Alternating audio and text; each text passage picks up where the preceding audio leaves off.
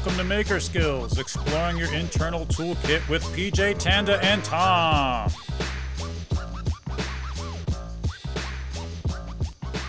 Welcome back, everyone, for episode 20.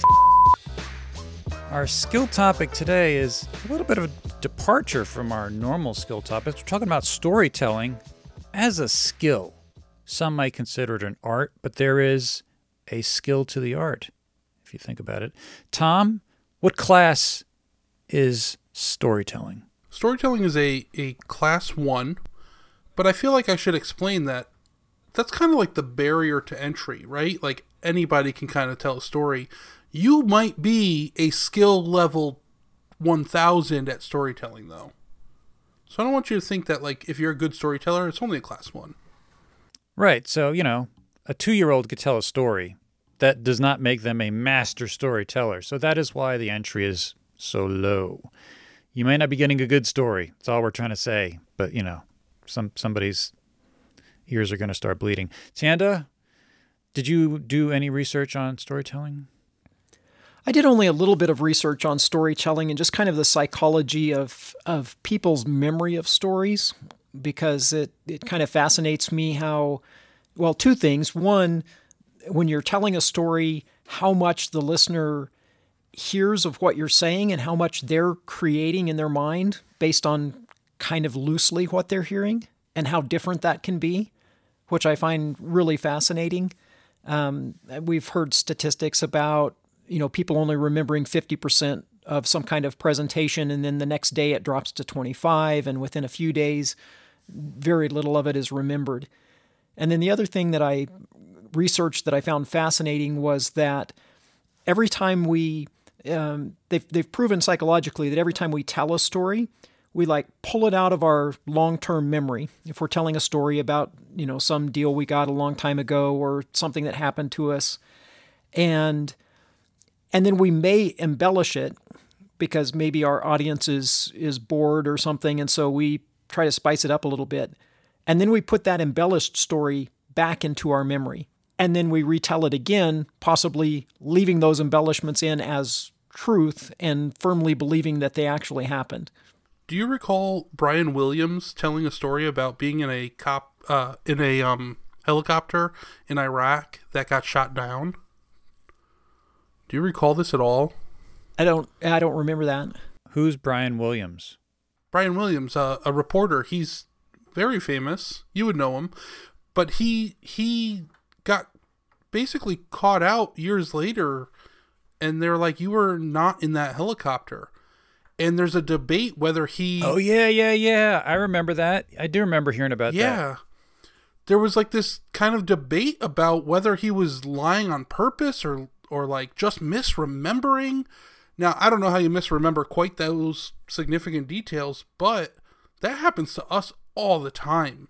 You just completely like you've told this story so many times uh and it's been tweaked over the years and you just like the facts are just so messed up. Yeah, I think that there are kind of two interesting stages, at least for me, of that. And one was recognizing that that happens and happens really frequently, and how firmly we or other people listening to what we're saying believe what they've just heard because they've created some version of it. And then the other thing that followed quickly behind was I'm I have to be doing the same thing. I'm not that different than anybody else. And so, yeah. you know, just kind of not trusting your own memory unless you have some, you know, factual recording of it. Right. And so I just I find that really fascinating that, you know, that there's this firmly held belief of something that happened in your past or something that you've just heard 20 minutes ago and two people in the room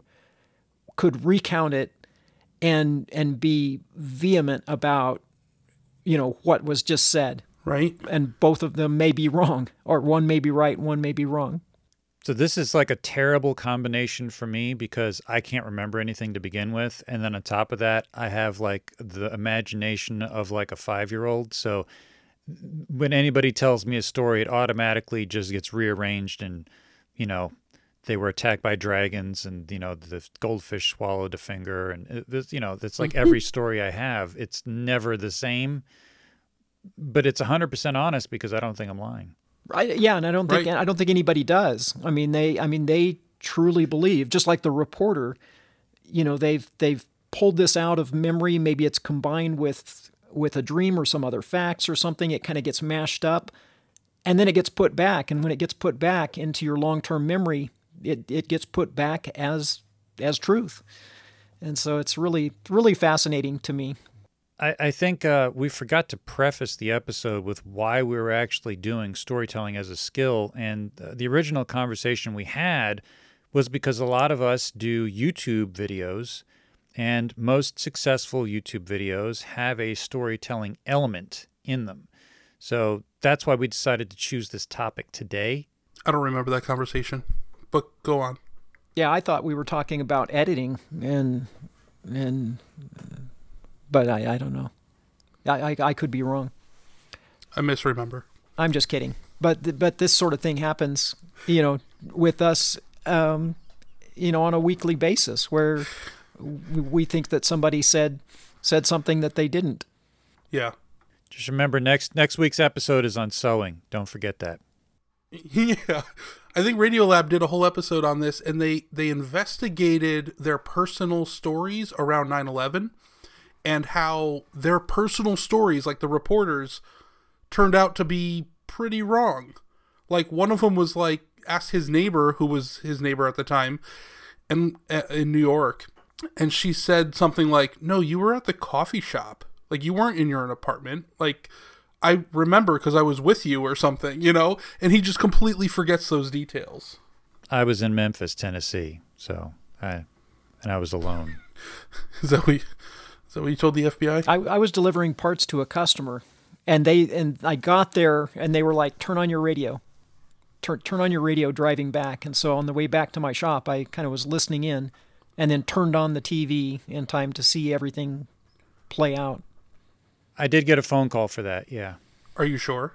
I am reasonably sure. I, I'm I'm I'm hundred percent sure, but I'm also hundred percent uh, sure that it could be fallible. Yeah.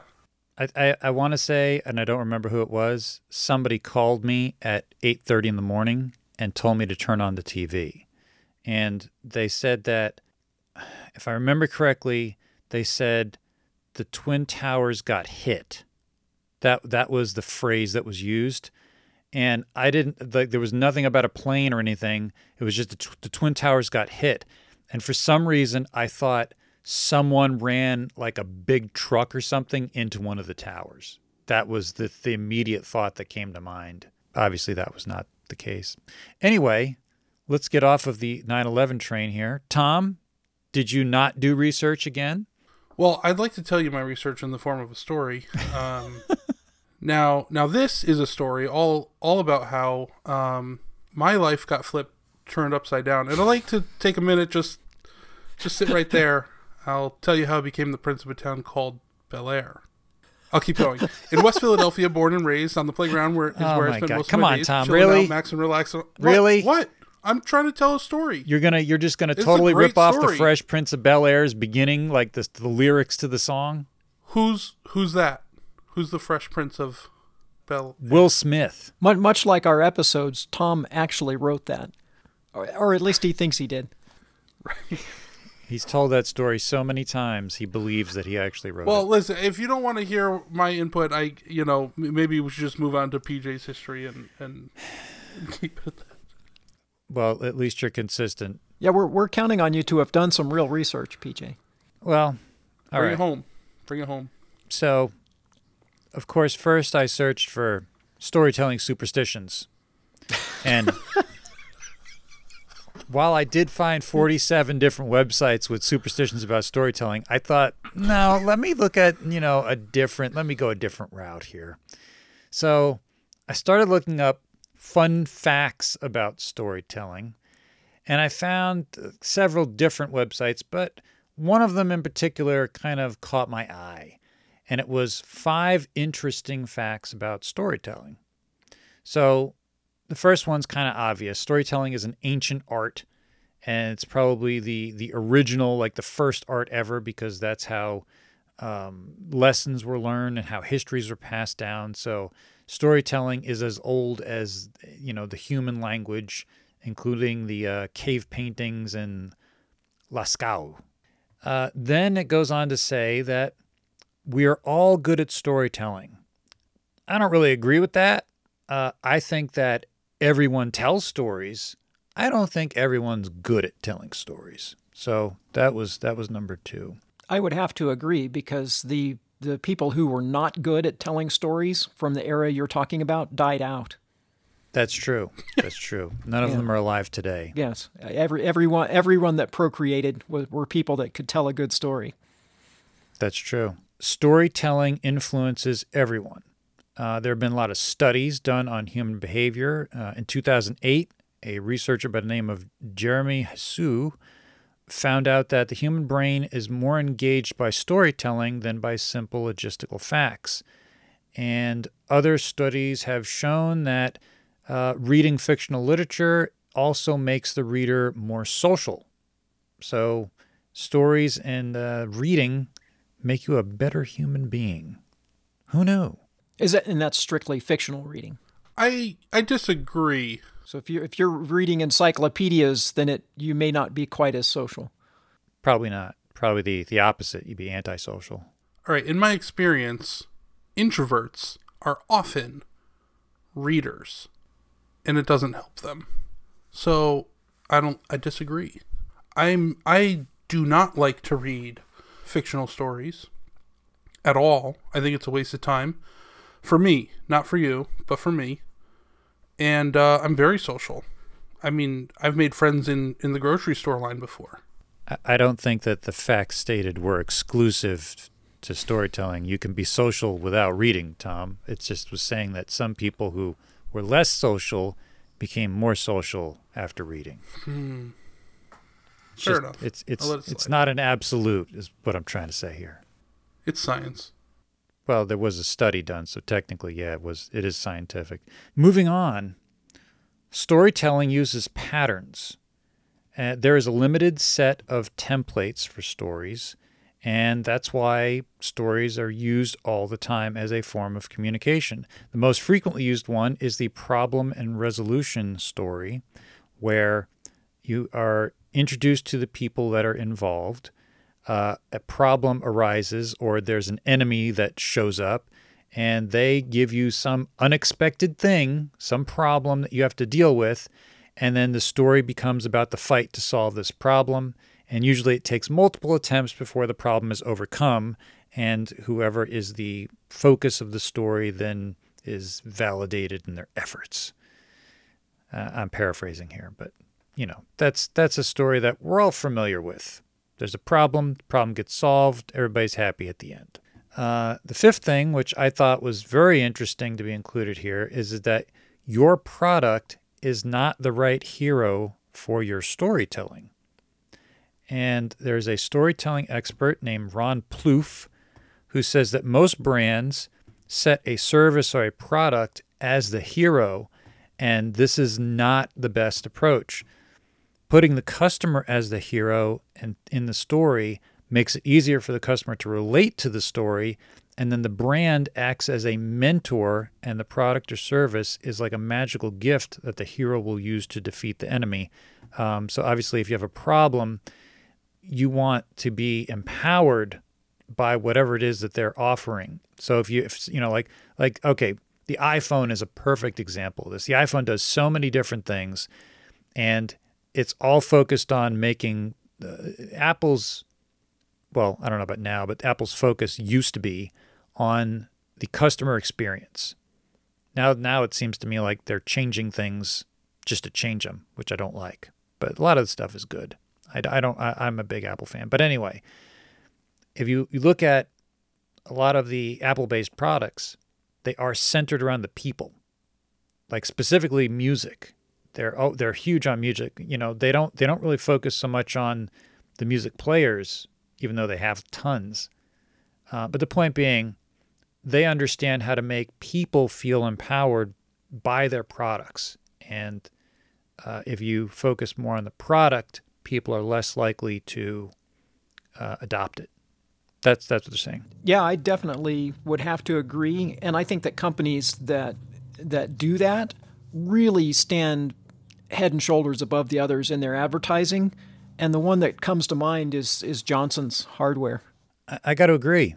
Johnson's is definitely in the tops of their field when it comes to uh, storytelling and empowering. Yeah, I don't know who their advertising agency is, but uh, but they do a good job. They do a good job. We should find that out. You know, we, we yeah maybe point them toward Apple. That's true. That's true. They could they could use a little help. Yeah, keep them from keep them from veering off. You know. You've just entered the dealer's corner where bargains are currency. Prepare yourself. Well, it was a good week for deals. Not only do I have a deal for the dealer's corner, Tom also has something. And being the gentleman that I am, I'm of course going to let Tom go first and tell us his Yes. deal. Yes. I I bought a bunch of stuff this week. It's been a while since I bought a bunch of stuff, but I just kept going. First deal. I didn't name these. Tanda, maybe you can name these after I tell them. Oh That'd- yeah, that'd I'll be out. thinking on it. All right, great. uh, 14 minutes after the Facebook Marketplace posted a lathe for sale, I contacted. Oh, I don't remember his name. I remember his father's name. I contact. I'm to just talk about Raymond. I contacted Raymond and I said, "I'll take it. Where are you?" And uh, I think I was at his house within an hour of the original listing but it's an Atlas lathe. I think it's a 10 inch lathe. It might be a 9 inch. I didn't measure it, but it's very similar to my South Bend 9A. And it was it was his father Raymond's, and I think his father sold his house and like downsized or moved in with somebody, and didn't was gonna just junk it. And his son said, "Well, let me take it. Maybe I'll set it up someday." And then he never did. He said, 10 years later, here it is in my shed, full of dust and uh, caked in with the oil and grease that was on it before. And it's a it's beautiful. I mean, it's dirty, but it's beautiful. It's got, an, I believe it to be an original motor, and it's very similar to my Unisaw motor, which is like a 90 pound, one horsepower motor. Oh yeah. I'm go- I'm assuming it's a repulsion induction re- motor, which is like predates the universal motors.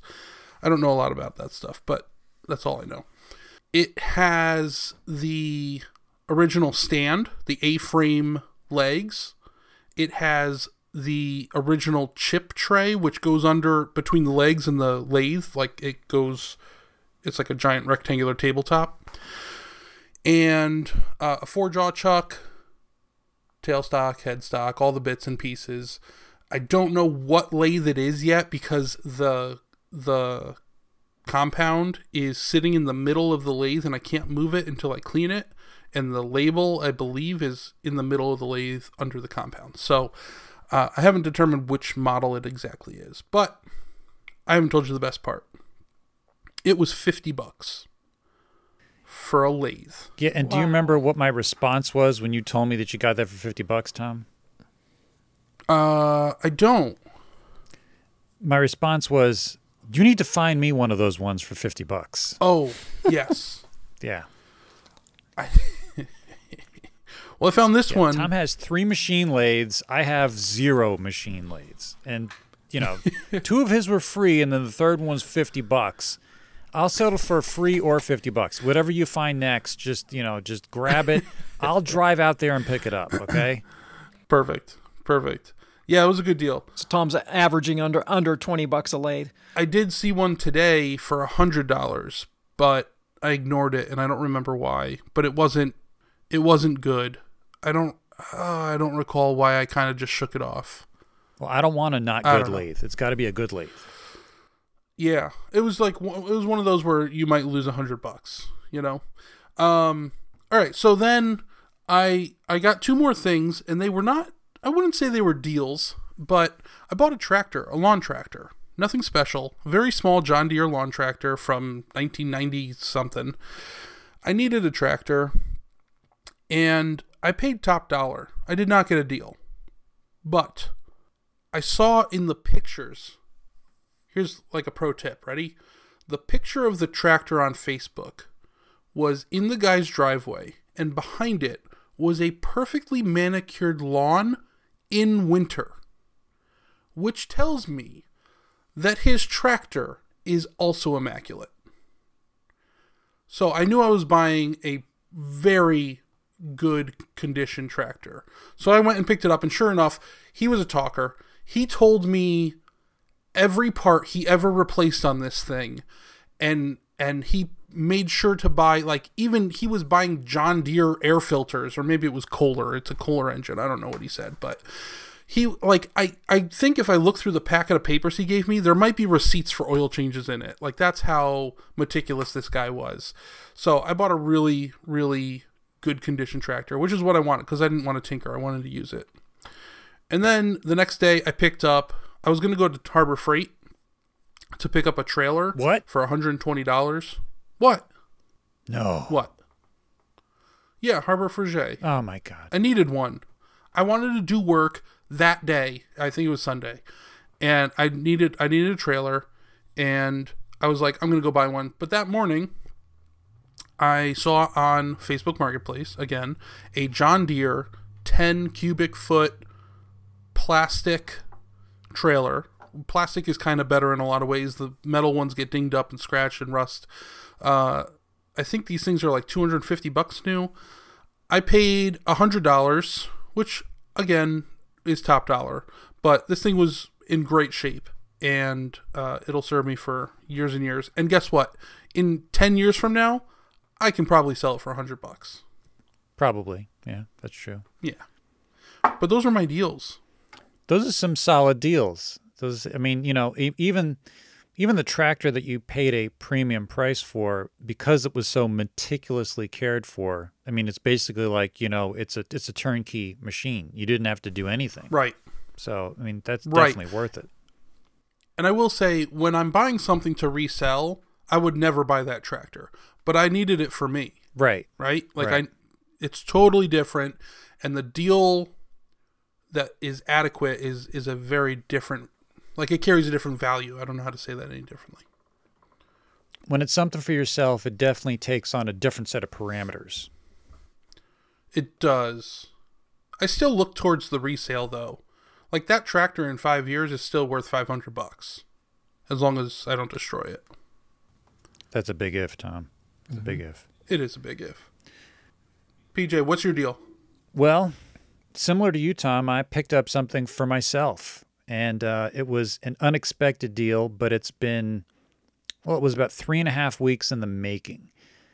I saw on Facebook Marketplace this ad pop up uh, with the same guy had two different things. He had a Clausing variable speed. Uh, I, I just realized the terminology. Uh, it's a gang mount drill press. Gang mount is when you have several drill presses together in a row. And I, I just didn't know that term before, or I forgot it. It's entirely possible. But yeah, gang mounted drill press on a cast iron table. And then that was one ad that he had up. It was uh, 200 bucks. And then he had uh, apparently on the same table, but a different listing, there was a Walker Turner gang mounted drill press. However, the Walker Turner had a power feeder, Hmm. power down, so it automatically drilled. So that was listed for $300. This was uh, a- beautiful machine. Uh, it was somebody had painted it green. The original color was gray. I found out later, but uh, it had a really nice um, belt cover on it and everything. So anyway, 300 bucks, and you know that's just that's not a deal. So then the next week rolls around and I notice it's down to 200 bucks. And I'm like, okay, well, it's it's I'm surprised nobody snatched it up. The Clausing was already gone. This one was still for sale. So I just kind of took note and then, you know, went away. And then a week later, I'm searching not for drill presses, but for bandsaws. And in the middle of my bandsaw search, that same drill press comes up and it's a hundred bucks. And so I immediately messaged the guy and I said, Would you take 75? And he's like, Nope, $100 firm. And I said, Okay, okay, uh, I'm willing to take it for 100 He goes, All right, well, you got to pick it up in New Jersey. so it ended up that this was at a working business, and they are one of the the last few companies that manufactures steam pumps. And uh, I didn't know that this was still a thing, that they were. But apparently, there are still several boats and not just boats, but I think uh, sewage treatment plants or there's, there's stuff along the coast that uses steam pumps uh, to move water. Anyway, uh, you'll love this, Tom, because it falls into your three to four letter name category. His name was Don, and I, I got to talk. Oh yeah, oh yeah. So I got to talking with Don, and uh, we arranged a time for me to come down and pick this thing up. Now, I, I should point out that um, when we loaded it onto my truck, Don used a crane. We we didn't actually lift it ourselves, you know. There, and when I say a crane, I mean it was probably about 20 feet tall, had an electronic control to you know winch it off the floor, and um, you know so I didn't I didn't really realize exactly how heavy it was until I got home. Hmm. Now, the the power feed option on this um, Walker Turner, which by the way I found out after the fact, it's a Model 1100, and this is the the the badge on the front is a Walker Turner division of Kearney Trecker. Kearney Trecker bought Walker Turner in 1948, and they owned them until 1956 when that was sold to Rockwell, and then Rockwell made Walker Turner. So, from what I've been able to pick up, based on the design of the drill and the fact that it's a Kearney and Trecker, it looks like this is a 1948 drill press. I originally thought it was a 1952, but I found a 1952 and it is completely remodeled. So, this was also, if you look back older, the older Walker Turner before it was sold had the same design. So, they just hadn't changed it. Does yours have a step pulley like in the middle of the drill press? Do you know what I'm talking about? Uh, yes, I do because mine is missing. There is, in order to run the power feed, there is a pulley that's on the left oh. side, and it so you have the the two main four speed pulleys that run the actual drill press quill, and then at the bottom of the four speed pulley for the quill, there is a tiny wheel that then you run a small belt off to the side, and it runs a very large single pulley wheel that then has a shaft that goes down to a four speed pulley. And then from that four speed pulley, it goes through the cast iron body to the other side to attach to the power feed. So it's, it's a very complicated system. However, uh, the, that pulley system, like the, the single pulley and the four speed pulley to transfer power, was never attached. And the reason I know this is because Don and I talked about it, and this company had several other of these machines. So when I noticed the part was missing, I asked Don if we could go and take a look at some of the other drill presses. And we walked inside the factory, and we found two of them in the same room. And you could tell from looking at them, they, they didn't have the part, and the part had never been mounted. There was no evidence on the paint that one had ever been put on and taken off. There was no indentations. They bought them that way. So my guess is uh, this this first off this is a three-phase motor. It's a 1 horsepower three-phase drill press running at 1140 RPMs. So super low speed. On top of the fact that with the power feeder it can go even slower. And they were doing all kinds of metal drilling in this place. So my guess is in the 1940s when they actually needed a drill press to do low RPM metal drilling, this was the only option, but they decided that they didn't want the power feed option. So I'm guessing that Kearney Trecker was like, okay, well, then um, we'll we'll sell it to you at a discount. We'll just take this part off so you can't use the power feed. But they but they still got like the power feed module. They just didn't get a way to, to run it. So now I have to find one of those, or, or I have to manufacture the part myself, which is not terribly complicated, but still, it's you know it's a thing. The other thing that is more of a technical difficulty this happens to be a Morse taper drill press. So there's no chuck. So now I need to also find a Morse taper 1 drill chuck that I can put in there because I do not want to buy a set of Morse taper drill bits. So I'm on the lookout for one of those also. However, for $100 and a trip to New Jersey, this was That's a huge mm-hmm. drill press. it is a massive drill press. And just to give you an idea of how massive it is, the column for this drill press is over three and a half inch radius. The, cir- the circumference is over. It's it's this is by far this is an inch and a half bigger than any other column I've ever worked on. So it, it Yeah. is it is massive. It is the type of column that if you were to get hit with this, you are not getting up right. the only damage that I could find to the entire machine, which by the way was eh, eh, other than being dirty, was in pristine condition. At some point, something ran into the drill press and hit the cover, the the belt cover, and there is a a, a chip off the back of the belt cover. It just you could tell it just chipped right off. It's about maybe I don't know five inches long. It just it's it's about one inch wide, so it's not huge.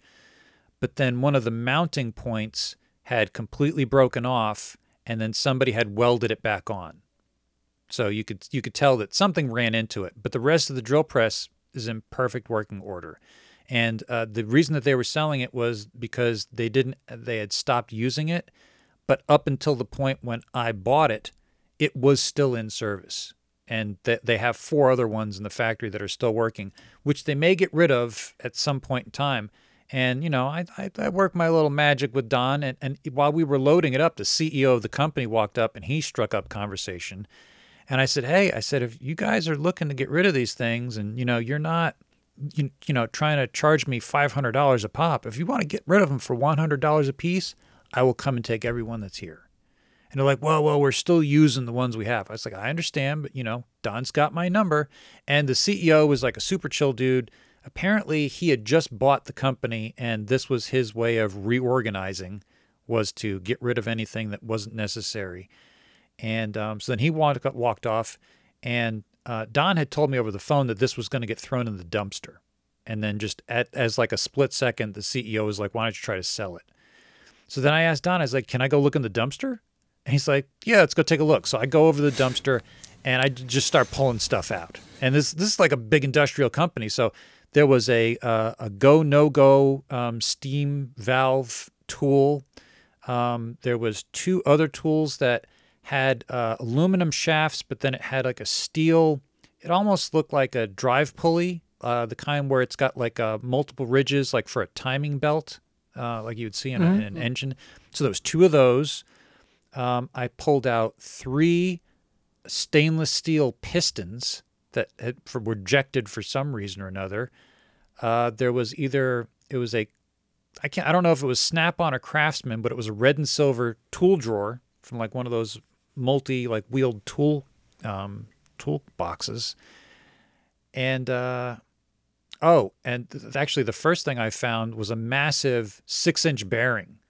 And the thing has to weigh like, I don't know, 25, 30 pounds. And it's one of the bearings that goes inside the steam pump. And as, when I picked it up, he's like, oh, yeah, that goes in this.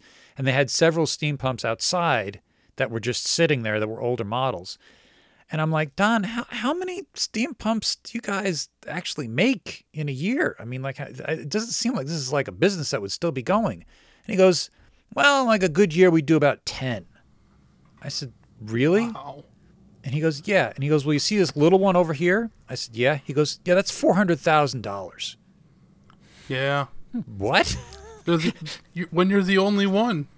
yeah. Well, that was the That's small crazy. one. That was the, the big one, more money. Right? So yeah, you figure you sell ten small ones, it's four million dollars. You know, you're you're, Yeah. you're set. I mean, a- any business could stay going for that. So anyway, that was that was my haul, and uh, I'm gonna call this the power feeder haul because this is the first power feeder I've ever come across. That was the only reason I drove to New Jersey. If it was just a regular Walker Turner drill press, I would have left it there. Uh, and of course, I can't. It's still in my truck. Can't move it. The thing is is not movable. Uh, Kyle is coming over with his friend Keenan, who's a blacksmith who I've met once before. And they're bringing a cherry picker, and all three of us are going to get it out of my truck and then somehow managed to get it inside my shop. I'm going to have to empty out the entire shop, like everything, like all nine band saws that are in there got to come out, the table saw, the, like everything's got to come out of there in order to get this thing in. And on top of that, I, I know what's going to happen. There's a lip going from the driveway down into, into my garage. And every time I have to bring anything out, it always hits this lip and it's a problem. So I've been putting down like a wood, like plywood to kind of help. But I'm so sick and tired of it. I went to Lowe's today and I got fiber reinforced cement and I'm just going to fill in the lip and make like a little ramp. And I don't care if it lasts three years, as long as I could just get stuff out of there without having the whole, like, some stuff that's heavy tries to tip over when it goes in. So I'm like, yeah, I don't think I want to do that with a cherry picker. And this thing probably weighs like 400 pounds. So, so yeah, that's that's my story. That's good. Nice. That's good. We didn't we didn't name mine. Oh man, yours should be named uh, Top Dollar Tractors and the 14 Minute Lightning Lathe. Were those deals hot enough for you? You got a sizzling deal that's burning a hole in your pocket? Send it in, maybe we'll read it on air. All right, it's time for personal history with storytelling. Tom, I don't think I'm a good storyteller. Now, if you watch me on Instagram, I do lots of stories, but my method of storytelling on there is just hit record and speak everything I'm thinking as I'm thinking it and correct it as I'm saying it. So, if I were to be tasked with sitting down and writing, uh, let's call it a story for a YouTube video, I'm conscious of what that means, but I don't know how to put the nuts and bolts together and create that simple story. I did a video about my, building my computer cart, my motorized computer cart. I labeled it the laptop killer, um, which it is definitely not. I bought a laptop just recently.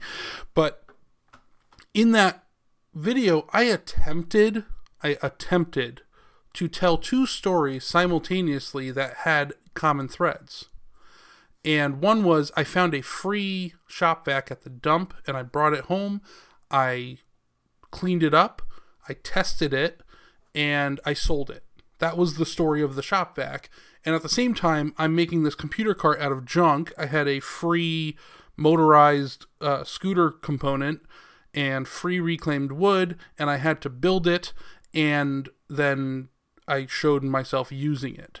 So I try to tell these stories simultaneously, but I don't think it lands like I, I, I there are missing components in my storytelling ability. So I'm interested in learning a little bit more about that even today. understandable. Well, we're all constantly learning how to tell better stories, Tom. So maybe you'll pick up a few little tidbits here and there from me and Tanda. Tanda, what is your personal history with storytelling? I would say I'm not I'm not naturally a storyteller, and just in conversation, I think there are people uh, like PJ who just natively spin a story about whatever has happened, and it just flows out. And in conversation, I don't uh, I don't tell stories. I'm kind of just just the facts, just the information you need, and I don't really try to make a story out of it, or I don't naturally do that. No, even knowing that that might, you know, be better in getting my point across at times, but I'm just kind of, you know, just just the facts. If I am consciously writing a story or crafting a, a speech, I, I did a deep dive into public speaking a few years back and really got into to doing public speaking and presentations and stuff and I think I do a, a, reasonable job at crafting a story and telling a story and putting the elements in that that make for a good story with twists and, and humor and so forth. But it's very intentional thing. It's not something that I just do in everyday conversation. So uh, I think that's where I'm more interested. If I'm making a video or I'm I'm doing something kind of off the cuff, um, I'd like to be better at making it more of a story. So it's you're, that's the difference between something that is like a prepared, thought out system and something that's improv. Basically, is what you're comparing to. Right. I mean, I I'm I I like improv and I do well with improv, but that's kind of a that's getting ready to do improv and then doing improv, which is different than just relating something that happened um, and making it really interesting so that the person is is being told a story instead of me just relating what happened. I think part of that has to do with experience. When you have, um, I- I'll, I'll dive into that a little bit. Did you did you want to add anything else before I dive in, Tanda? No, just that. Yeah, I think it is just just being cognizant of it and and the experience of you know a good story. Often you present the problem and then you tell how you solved it. And if I'm just relating something to someone, I'll just do a timeline, and I and I won't think to set it up and then come back around to how I got there like you would with a story. I just start at the beginning and and go through. As I was listening to the two you talk about how you tell your stories and things like that, I started wondering where exactly my style uh, came from, where it stemmed from. And while this probably is not going to be a very popular answer, uh, I was a huge fan as a kid of Bill Cosby's comedy. And Bill Cosby told stories. He didn't tell jokes, he told funny stories. And I actually wanted to be a comedian when I was 13. Like that was my my two choices for like occupations were comedian and inventor. Those are the two things I wanted to do. I think that that's where the basis started of being able to tell an entertaining story. Moving forward, uh, I had I've been writing and uh, thinking about stories for decades, and I, it's just been something like even before I was writing stories. My brother and I, my brother and I are four years. Uh, I'm four years older than him. Uh, we used to get these giant pads from my father, and we would actually write. We would draw stories. We would draw like our own cartoons. My brother had a character. I had a character, and page by page of these giant, like say, uh, two foot by one foot pads, we would draw like one giant cell for each page of the story, and uh, that's that was our way of like spending time together. And uh, then, of course, that moved into uh, writing actual stories and things like that. For those of you that don't know, uh, I've written two novels. I've written over 40 screenplays. Um, about maybe a third of those are feature films. The rest of them are shorts and TV series. None of them, uh, other than the ones that I personally made, uh, none of the ones that I wrote for the industry have gone into production although it is possible I have one that's with a producer right now, and that producer has had it for several years. And he keeps telling me every year, this is going to be the year, but you know, we'll see if it ever happens. Every story has to have some basic fundamental values. Obviously, there's a main character. Whether you're talking about a story that you're writing or a movie or you're doing Instagram stories, uh, the thing to understand about a main character is the thing that sets them apart from everybody else is that they have willpower. They don't have to be the strongest, they don't have to be the smartest, but they have to be able to make the decisions that other people can't make. That's what makes them likable. They do the hard thing. And sometimes they do the hard thing terribly, but they still do it.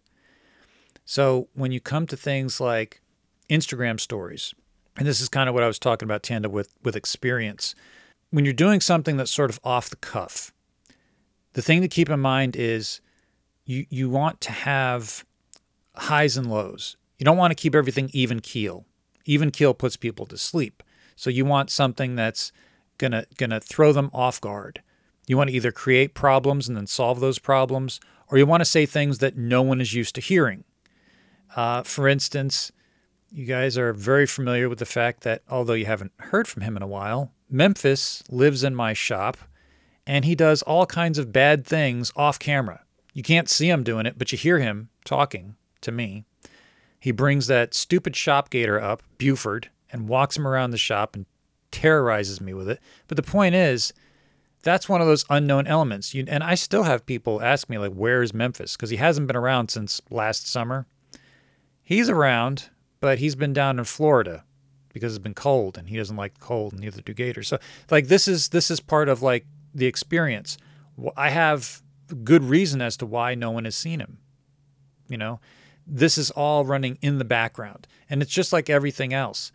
Uh, if I am doing, if I'm talking about anything in the shop, uh, I will say something and then watch the story. And if it doesn't seem interesting to me, I will delete it and say it in a different way. Even if it's the exact same thing I said, I will like uh, there was there was a story I did uh, I don't know last week I think, and I said you know um, I'm doing this thing so that I can be a good human, and then after I watched that and I posted it, I had been talking and pointing at something and not on camera. Then I flipped it around on myself and I said, and, and of course, by good human, I mean uh, human like all of you, not that I was born on some other planet. I'm I, I was born here with, with, with all of you on, on this planet. And, and uh, made it completely awkward on purpose because that to me was funny. Right. So these are the kind of little uh, earmarks that you have to build up over time. I have been doing these weird stories on Instagram so long that it's just, I don't even have to think about it. It's just second nature because I've sort of, uh, I don't want to say I've perfected my style, but this is how my stories occur. It's not the same thing as doing a YouTube video. When you're doing a YouTube video, there has to be a beginning, middle, and end. It's not uh, you. You can have a beginning, middle, and end with Instagram stories, but it's so much more loose and chaotic because you don't know when you're going to stop. That it's forgivable if you just stop sort of in the middle, which I have done many times over. However, when you come to videos, the first thing I want to say is the thing that, in my opinion, the thing that makes a video work is your personality. And so that's what sets you apart from everybody else. I, when I first started doing videos, tried to be an instructional teacher and do like how to videos for people to do the things that I was doing. And what I found out was nobody was interested. Nobody wanted to hear me do how to videos. They just, I got zero, not zero response, but very, very low response. When I changed my act up and started doing YouTube videos, how I do my Instagram stories, which was with me as the character and what I was doing as more of like a secondary thought, then people started to pay more attention. It was like, oh, how's he going to do it? Not how am I going to do what he's doing. Nobody wants to do what I'm doing. They want to see how I'm doing it because I make things look interesting. Like I, I, I restore a vice and then I lick it to find out what flavor it is. That kind of interesting, you know. Right. now, now part of part of learning is always kind of just becoming aware of, of, you know, kind of that meta level that's going on behind. So when you watch YouTube, do you think, oh, that's a well crafted story? Are you thinking, oh, they put together a good story or they didn't put together a good story? Or is it just good when it's a good story and it's not if it's just a timeline of, you know, because I, I watch um, YouTube videos and when I'm when I'm really thinking about this, the ones that I like are not just you know, first shot, second shot, third shot in the order that things happened. They really are telling a story. They're they're giving you that tease of a little bit further down the the chain of events so that you see, oh, how did they get there? Then they go back a little. Maybe that happens two or three times. Um, and then there are some mishaps that they have to overcome. So it really is a, a story, even if it's a short maker YouTube video and those are just easy to watch because we're built to to take in stories. I'll I'll give you an example of somebody that is eh, their storytelling technique is perfect for YouTube, and that's Paul Jackman.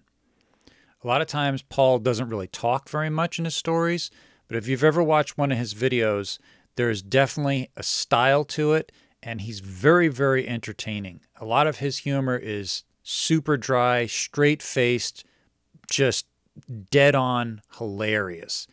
And I, I've yet to see one of his videos where that does not hold true. Um, but as for your, your your previous question, when I'm watching a YouTube video, uh, the story element is one part of it, but then the other thing that throws me out is because I am a professional video editor. If I see something that the editing, like editing, creates part of the story, so you can have a good story and then have bad editing, and that will throw an audience right out because it's not it's not in keeping. If the editing doesn't support the story, it it it falsifies it. That's the best way I could put it. It doesn't seem right. And even if you don't know, you're, you don't have to be an editor. All you have to know is you look at something and it makes you feel weird or uncomfortable or it throws you out. Um, that's bad editing or bad storytelling. It could be a combination of both. Most of the time when I'm looking at stuff, I just want to be entertained. I'm not really, I would say like 10% of what I look at on YouTube is me looking for information. Like I need to learn how to do something and I just want some quick fact. Um, but the other 90%, I don't want to think about what I'm watching. I just want somebody to make me smile or laugh or show me something interesting without like dragging it out. Even when I'm in information gathering, I'll I'll watch the beginning of three videos and choose the one that I think I can make it all the way through. Um, because you can tell right away, you know, just a pacing or, you know, there's just something about it. Um, and maybe that kind of goes back to the editing or just the thought put into making it succinct. succinct. But it's, uh, I, I quite often, even if I'm just information gathering, will watch three or four, be, you know, videos one minute in and then watch the one that's that's easier to watch and a better story all the way through. A good example of pacing and storytelling together is Jimmy DiResta. Jimmy doesn't talk in his videos uh, unless you, you're a Patreon member, which which I am not. So um, all the videos I watch of his are just the ones that he releases on YouTube that are voiceless. There's no voiceover, but he has a he, he's mastered his technique of showing just the right amount of stuff, sped up in such a way that it's entertaining. And, you know, people say that, you know, oh, if you do that, then you're copying his style.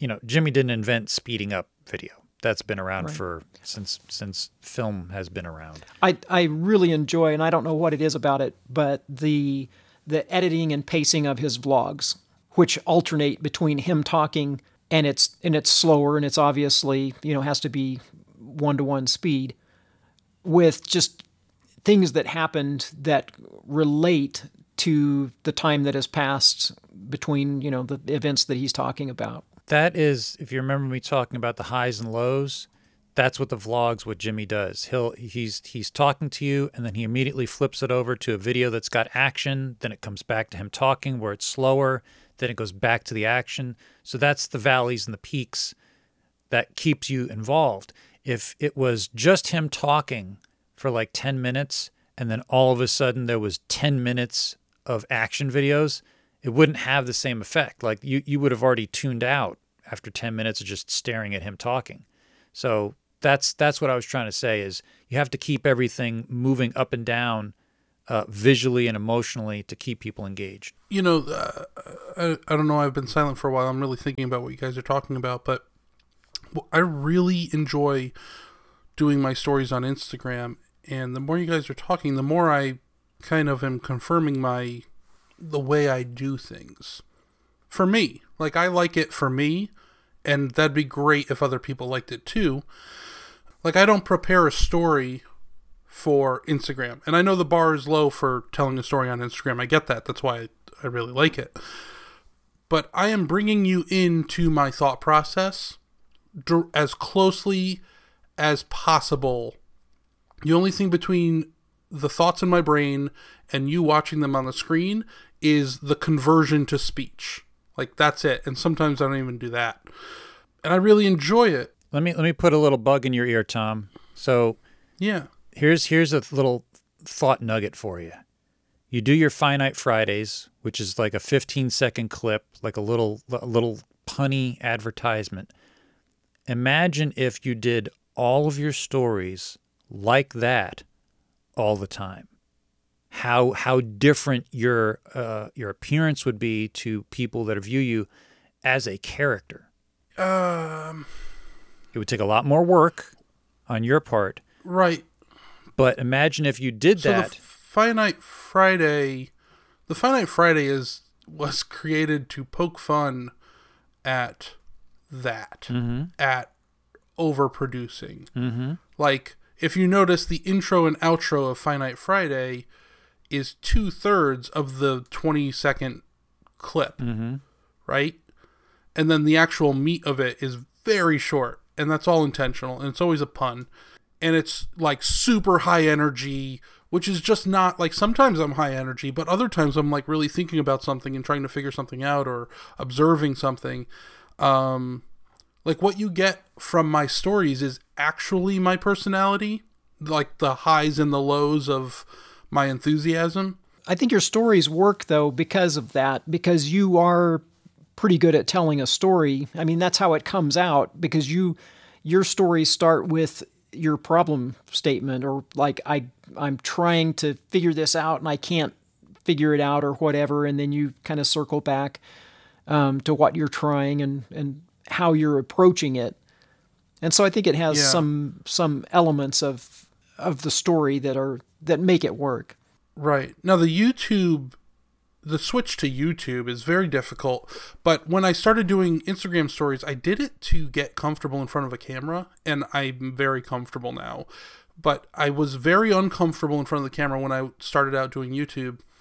And you can see I could probably point you to the first video that was heavily influenced by me doing Instagram stories and like everything switched. It switched from like a dry delivery to like here, come on along, let's go do this thing, you know? Um but it's hard to craft a concise story when that's my mentality. And I think I struggle with that. I think there's a solution. I don't know what it is, but I think there's a solution there.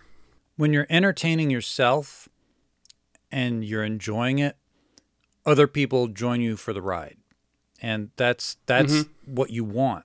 You know, when you're doing some basically you're you're performing live.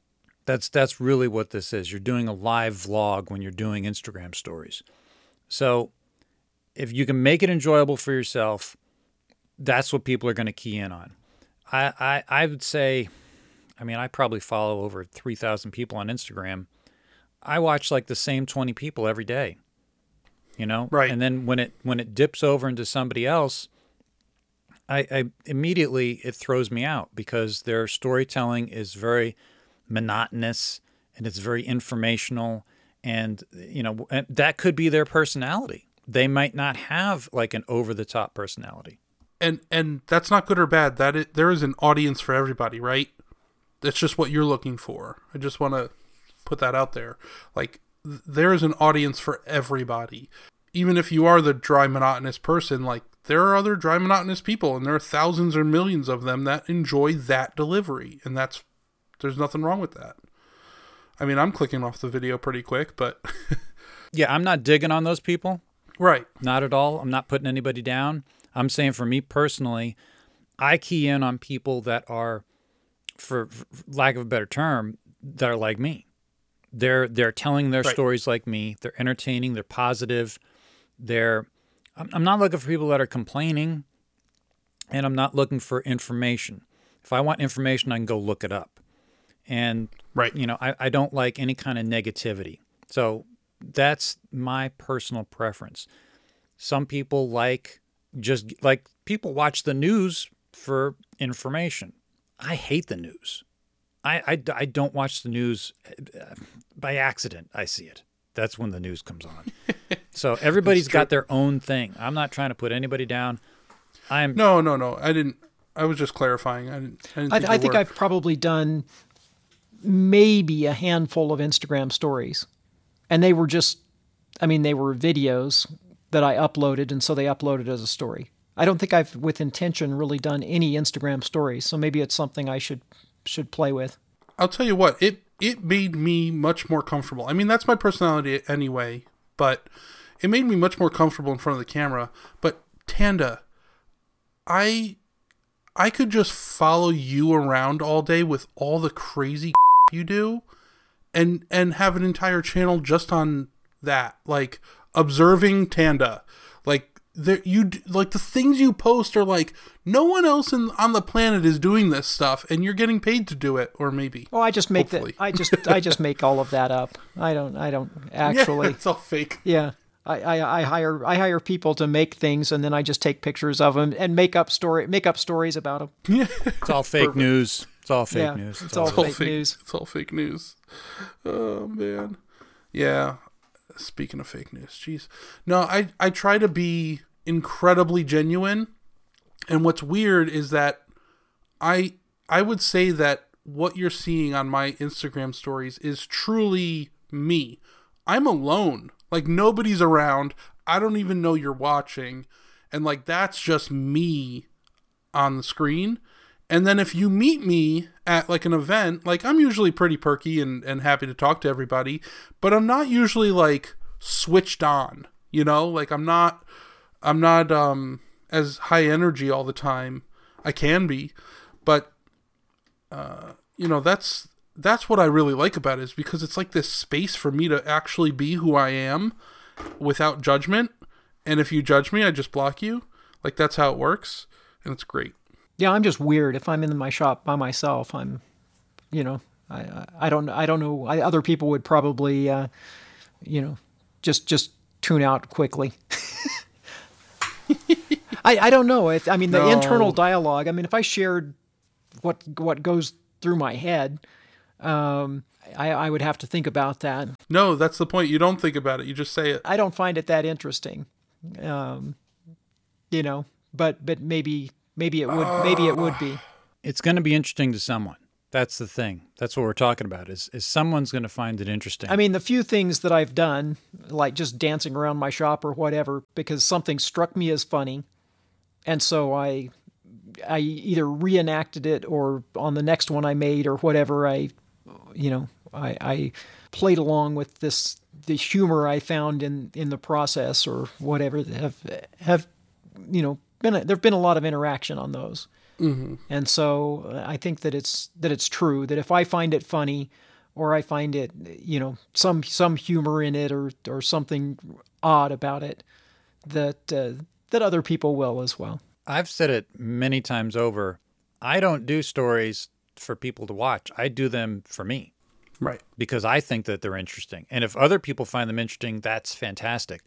But they are to motivate me in the shop because if I know that I start a story and I'm talking about something that I'm doing, then I have to keep working on that thing or switch to another thing to keep working in the shop because, you know, that's I need motivation and there's no one with me. We're all working alone in our shops.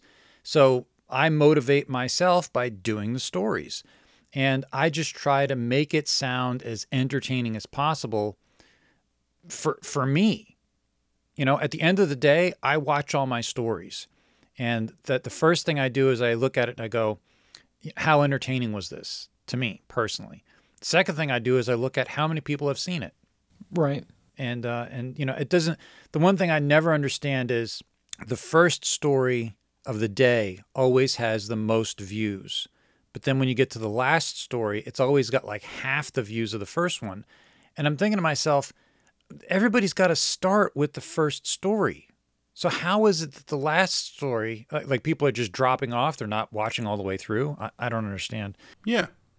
Yeah, there's a trail off. Right. Always. That's interesting that you say that because I think most of my Instagram posts, I don't know if it's motivation. I mean, in some ways it is motivation, but I think most of mine are, in some ways, they're telling the story of what I'm doing so that I have someone to talk to. Mm-hmm. I mean, I'm making something in the shop, I, I'm alone in the shop. Um, most of the stuff I do in my day job, I can't really post stories about, but it's something I'm doing and I just want to have someone to talk to about it. E- You know, even if it's trivial, I'm like, "Oh, look at that! That uh, that that made a really weird chip," or, "Oh man, I was trying to do that and it, you know, and it blew up, or you know, it broke in half, or Totally. you know, I was trying to make this thing and it and something went awry." And and I just find it interesting, and I just want to talk to somebody about it. And I don't have somebody that I can just pick up the phone and say, "Hey, you won't believe what happened." So I post something about it to initiate a conversation in hopes that you know, someone out there will be like, "Oh, that's crazy. The time it happened to me, I did this." Yeah. Tanda, have you seen any of the stories I did um, about my shop droid A1C4? Not that I recall. So this past summer, um, I had that storage unit buyout where I got the 400 tools, and in in that there was this old air compressor, and it was one of these air compressors that had like like cast iron feet. So somebody had screwed it to a piece of plywood and then put it on casters, and these are like the squeakiest casters going. And so whenever you roll it around, it starts making these squeaky sounds, and it sounds like a droid like from Star Wars. So I I nicknamed him A1C4 and then there was a whole series of stories where like I was talking to him and then you would hear him talking back. You would hear the little squeaky sounds like off camera. But then sometimes like I'd turn the camera around and then he would just start like running away like making the squeaky sounds and I'm like, "What? we're not done over here." You know, so I was that's what you're talking about like having a conversation with someone in the shop. He was my shop droid and I still have him and I don't want to get rid of him, but I have another air compressor now. so I'm battling like, I've left you for another air compressor. well, it, that's the thing. Is like which which is more important? Is that is that I have someone to talk to, or I have a better air compressor? You know, like this is a serious conversation think- that's going on in my head. PJ, there are there are real people out there on Instagram that that might be more enjoyable to talk to than an air compressor. I mean, there there are some that aren't, but you know, they don't li- they don't listen to our show. I mean, I, I, I beg to differ on that, but uh, I, I get your meaning. Well, sucky darn, I think it's time for one of them old timey commercial interludes and stuff.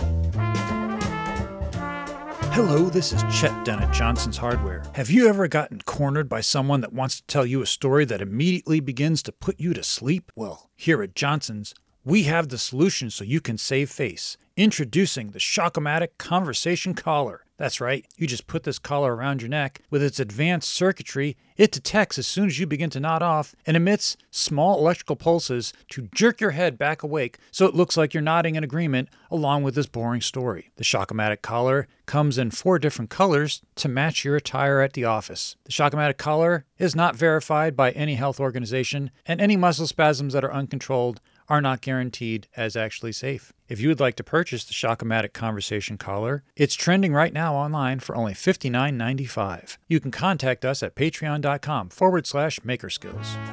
Well, dag nabbit, I need to get me one of them. Anyone know what street Patreon is on? I need to go. All right, boys and girls, it's time for crossbreeding. Tanda, what skill goes well with storytelling? Oh, skill goes well with storytelling. I would say um, confidence. I think that uh, you definitely have to have have the confidence to carry off good storytelling. And if you're unsure of yourself or of your story, either one, that it's uh, it's difficult to tell a good tell a good story. Sidebar, Tom, Yeah. Tanda is trying to pass off confidence as a skill when at best it's like a virtue. So You know what? Let me stop you right there. Last week you said reading, so I don't think you can judge anybody forever on this category. Yeah, but reading is an actual skill. Like her answer is like being happy. Being happy is not a skill. That's a feeling, you know? It's you know what I'm saying? Like Yeah, I get what you're saying. Yeah, but if um you know, because it's only one week out, I feel like you still have no credibility. So like if you were making this argument next week, I'd be a little bit more okay with it. But since it's so close to your complete screw up last week with reading, I'm going to dismiss it. Fair enough? not really, Tom. I mean, you've only listened to the one episode since we actually started the podcast. So I mean, I mean that doesn't really make it valid. I don't know what you're talking about. Oh, she's coming back. Oh, good. Ten, Tana, that was uh, that was Yeah. quite an answer. Um, but, Yeah, you know, no, I think I think it's a good answer. I think if you're going to be a good storyteller, then you got to improve your confidencing skills. Yeah. Yep. Yep. Hey, uh real quick, Tanda sidebar? Yeah. Yeah, so um, I don't know if you caught that, but PJ and I were just in a sidebar, and he was picking on you for your uh, for it not being a skill, and I kind of I tried to put him in his place about uh, you know bring, I brought up the reading thing from last week, and I just wanted you to know that he disapproves, but um, I defended you. Okay, I, I really I really appreciate that, Tom. I do. I, I really do. I got your back. Yeah. No, thank you. Thank you. okay, good. Oh, he's coming back. He's coming Hey, back. hey, hey, PJ, sidebar. Yeah, Tanda? Hey, hey PJ, I, I don't know how to tell you this, but Were you just in a sidebar with Tom? I, I was just in a sidebar with Tom, and and he's telling me what you guys talk about. Do you know that he tried to use the fact that the fact that he listened to one show last week, he hasn't listened to any other show we've ever produced. He tried to use that against me. He did, he did, and I really I shouldn't be sharing out of school with whatever Tom you know tells me in a sidebar, but I just I thought you should know. I don't know. This guy, we, we might have to revisit his contract in the future. I don't know. He's a up. Yeah, I mean I don't want to get Tom in trouble or anything, but you know I just I just think we need to we we need to just be knowledgeable of what's going on, you know, in the background. When is Tom not in trouble? I, how does Tom stay out of trouble? I don't know. He's like the William Lutz of this podcast. It's like every week he's about to get fired, and yet he still keeps coming back. Oh, he's coming back right now. There he is. all right, Tom. Yeah, yep. Just so you know, Tanda and I just had a sidebar. I'm just letting you know in case you, you didn't figure it out. All right, so all right, completely. Uh, Tom, it's your turn. Crossbreeding. What skill goes well with storytelling? Lying. That is a skill. Huh? That is a skill. Lying is a skill. N- nailed it. Man, that Do was you good. wanna- is that is that your the, the I mean, I don't. I wouldn't say I recommend lying, but you should probably be good at it if the opportunity or the necessity ever came up. It takes practice. it does take practice. Lying, lying makes perfect. Or some, I, somebody said something like that once. I am not a good liar, but I am excellent at twisting the truth. And there there is a very big difference. I have, uh, in addition to the bad memory, I have what I call comic hearing. Almost whenever somebody says something to me, I almost always hear it differently than whatever they say. And the way I hear it is way more funny than what they actually meant to say. So that ends up twisting the truth. Um, and, and it's not it's not like lying, but I guess it's the same effect. Now, PJ, before I ask you, I need you to know that you are on probation from last week. You know, the whole reading kerfuffle. Mm-hmm.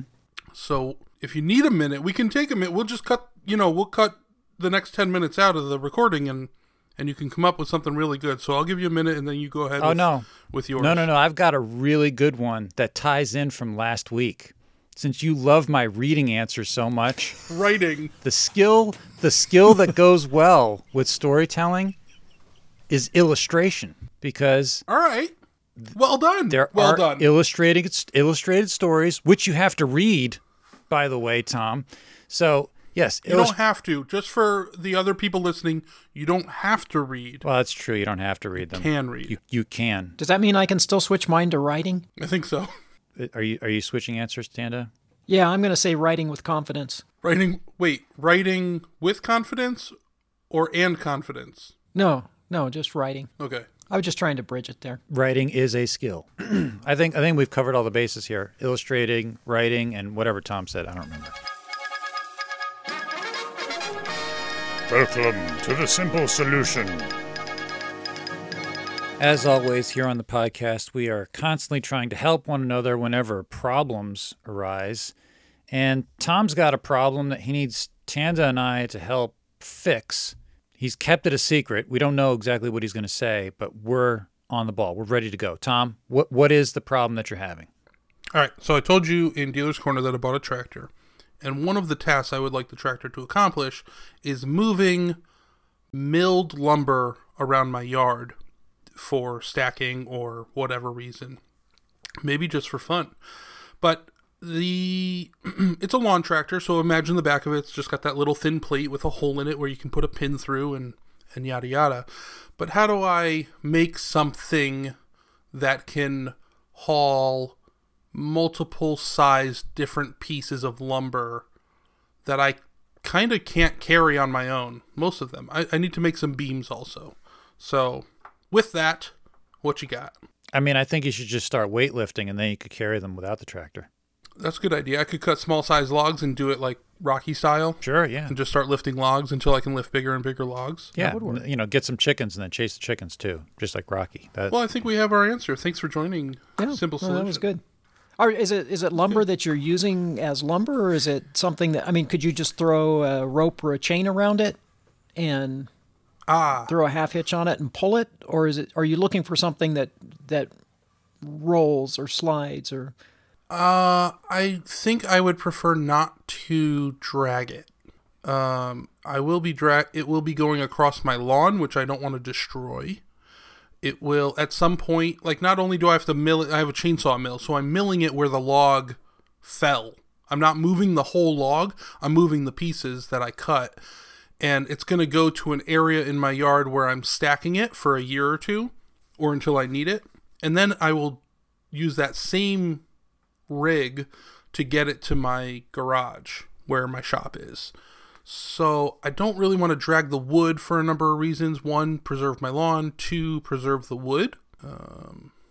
Do you uh, now? I don't, people may not be familiar with this, but we had uh, an implement for our tractor that was called that we called sweeps, and it was just like this uh, thin kind of arrowhead shaped blade that would that you could put down, and it would kind of dive in just a little bit and dig right under the surface, and and it was you know it was kind of like plowing, only it was really shallow, and so it was great for removing any kind of vegetation because it just kind of like cut the roots off and kind of tilled up the surface. And I think that would be I think that would be an excellent choice um, for getting rid of the lawn, so you didn't have to worry about it. that that would get rid of the lawn, yeah, for Oh, sure. see, okay. It would get rid of the lawn. But then once you don't have a lawn anymore, then uh, then you could just drag stuff across it without any problem. So, so while uh, you're not wrong, but I'd like to keep the lawn. So if that changes anything in your plan, what you know, would that change anything? Oh, so you so you're kind of partial to the lawn. a little, yeah, a little bit. Little, I like the grass. You know, I like the grass. Okay, yeah. Oh, oh, uh, oh, wait, you know what? I, I think I have a solution for you, Tom. Uh, how are your? Uh, how do you feel about marbles? I'm, I'm, uh, I'm indifferent. Well, you know, if you can get a lot of uh, the jumbo size marbles, like you know, about, about maybe like a I don't know, a dump trumps dump truck size, you know, amount, uh, you could just make a, a little path of marbles, and then uh, you could attach the the log to the tractor however you want, and then just slide it along the marbles, and you know, problem solved. Wouldn't tear up the lawn. Slide nice and easy. I mean, it's basically like you could also use uh, loose ball bearings. Um, you know, Yeah, and if you use ball bearings and you have a bunch of different sizes, you can 3D print little cups to hold them so they just stay there and roll. that's true. Like a conveyor system. Yeah. So, Do you think? Do you think it would impact my ability to mow my lawn? Do you think those would get into? No, no way. The lawn is going to be way higher. the The marbles and the ball bearings would be at the ground level. There's there's no way that the lawnmower would pick those up unless you're like Wouldn't they just sink into the dirt and not roll? That's I'm pretty sure. then you just you, you get more. well, that's why that's why you have to 3D print the little holders for them. Yeah, And just lay them all over the lawn. But the, the holders don't sink into the grass. The holders are I don't know. Well, you could print a sheet of holders. Your your 3D printer is like 400 millimeters square, right? So you could you could print like a mat. Well, let me let me try and get you guys. Maybe maybe I can you know focus your energies. Like let's maybe we should use wheels. Like let's start there. Like okay, whatever your idea is, it probably should have a couple of wheels on it. Like specifically two, possibly more. Oh yeah, I've got it. Yeah. All right. So I, I used, yeah, I, I, yeah, wheels, wheels. Yeah, we we can. Uh, okay, so I have an idea for wheels. Um, Yeah. I used to see when I was a kid these trucks that were pulling. Uh, I, I think they were cut down trees, but they weren't. They weren't cut up. They were just like I, I th- you know what? They weren't trees. They were telephone poles. And the way that they moved them was the the back of the like the back of where it was being towed was like two wheels, and let's just say it had like a plank, and then it had a strap going up and over, and it had secured all of the telephone poles, and then there was nothing in the middle, and you go all the way to the front, and then there was another one with two wheels and a strap, and then it just had like a little hitch that went on the truck. And so it, it- it basically it makes its own trailer. You just attach the wheels and then you can just pull it however you want. Huh? I thought. Uh, now, now you have two wheels. Do you have? uh, You want to use two wheels? Does your tractor have a P? Sure. Does your tractor have a PTO? Not no, just for the Okay. mower. Yeah. So you'll probably have to power it. You probably have to like jack up the tractor a little bit so you can like put a belt or something on the uh, on the wheel, on the on the on the rear wheel of the tractor just to give you drive power, and then uh, Yep. and then I'm thinking just like a lumber pitching machine.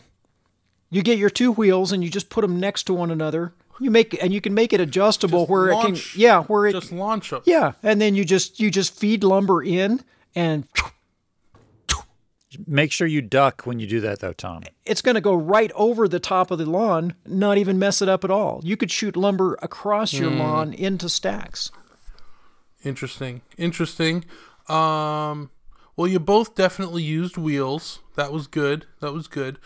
Let's say uh let's maybe maybe we add another parameter to focus in our efforts here. Which I don't have.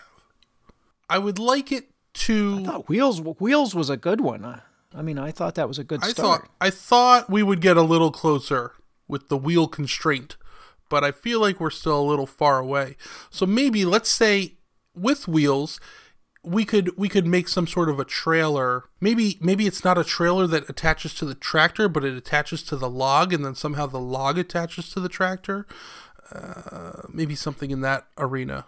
oh yeah, yeah, no. Oh, oh, oh yeah. Okay, uh, that, that that's perfect. So get get some of those um those those big pneumatic wheels. You know, well, well maybe they're not pneumatic. Maybe they're solid rubber, but they're they're the kind that you know that they're they're for like a wagon, like a replacement wagon wheel. You know, like the they're about maybe I don't mm-hmm. know twelve inches. So you get four of those. Okay.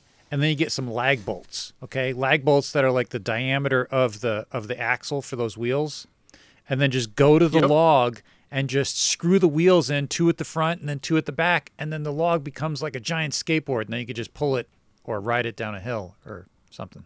How, how would you how would you turn? How do you turn a skateboard? I don't believe the same principles are in effect in this situation. Oh, you'll you'll you'll have to going to build. You're, you'd have to build a truck into the into the uh, into the assembly at the end of the log. But uh, but that could work. It's kind of hard to lean a log to one side or the other. But if you just have two wheels, you can just put them on the ends of the log, you know, and just roll the log. Yeah, but the log is like 12 feet long. That's a lot of weight on the tractor. Oh no, no, you just make the log the axle. You put a wheel on each end of the log. Oh, that way. And there, there, there you go. Yeah, and you could save two. You Oh. could save two wheels doing it that way. You just, you just make like a a gripper, like a big vice jaw on the wheel, and you clamp it on the log on each end of the log, and you're, and then you could even stand on the log. You could make a game of it. You could stand on the log and roll it across the lawn. um, That sounds like the answer, Tom. I- I'm liking this. before I shoot this, before I shoot this option down, what would the name of this game be? Oh, I don't know. I guess it would be the uh, um, log with wheels. Brilliant. I, I think that's what I think we would call it. You know, like wheel logs. I mean, that sounds like a good thing to me, Tom. I don't know why you're you're having such a hard time. That's that's like that's a twofer. You know, you get a game and you get to move the log at the same time. I mean, you just bring your kids in and you keep them entertained for hours. Hey, real quick on an unrelated note, you know when you're talking on Instagram and you like need a solution for something, but the reality is is you're going to just like try a solution in the next 30 seconds and not have enough time for people to respond. And then even when they do respond, the ideas just don't align with what you wanted. Um, I hate that. But let's get back to this story and uh That seemed completely unrelated to what we're talking about, Tom. So you're saying you've already come up with you've already come up with a solution to this, and you're just seeing if if we've come up with the same solution, and now I'm thinking that you came up with the logomatic uh, log roller. Yeah, so what I was thinking is maybe putting uh you build a square frame out of steel. Um you know the the the the hole through the frame is at least maybe 12 inches square to handle the biggest beam that I might make. you put two wheels at the bottom of the frame.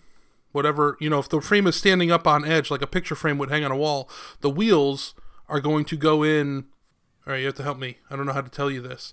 Uh, At the bottom. I don't know, but it sounds like you're describing the thing that I already said. That's what it sounds like.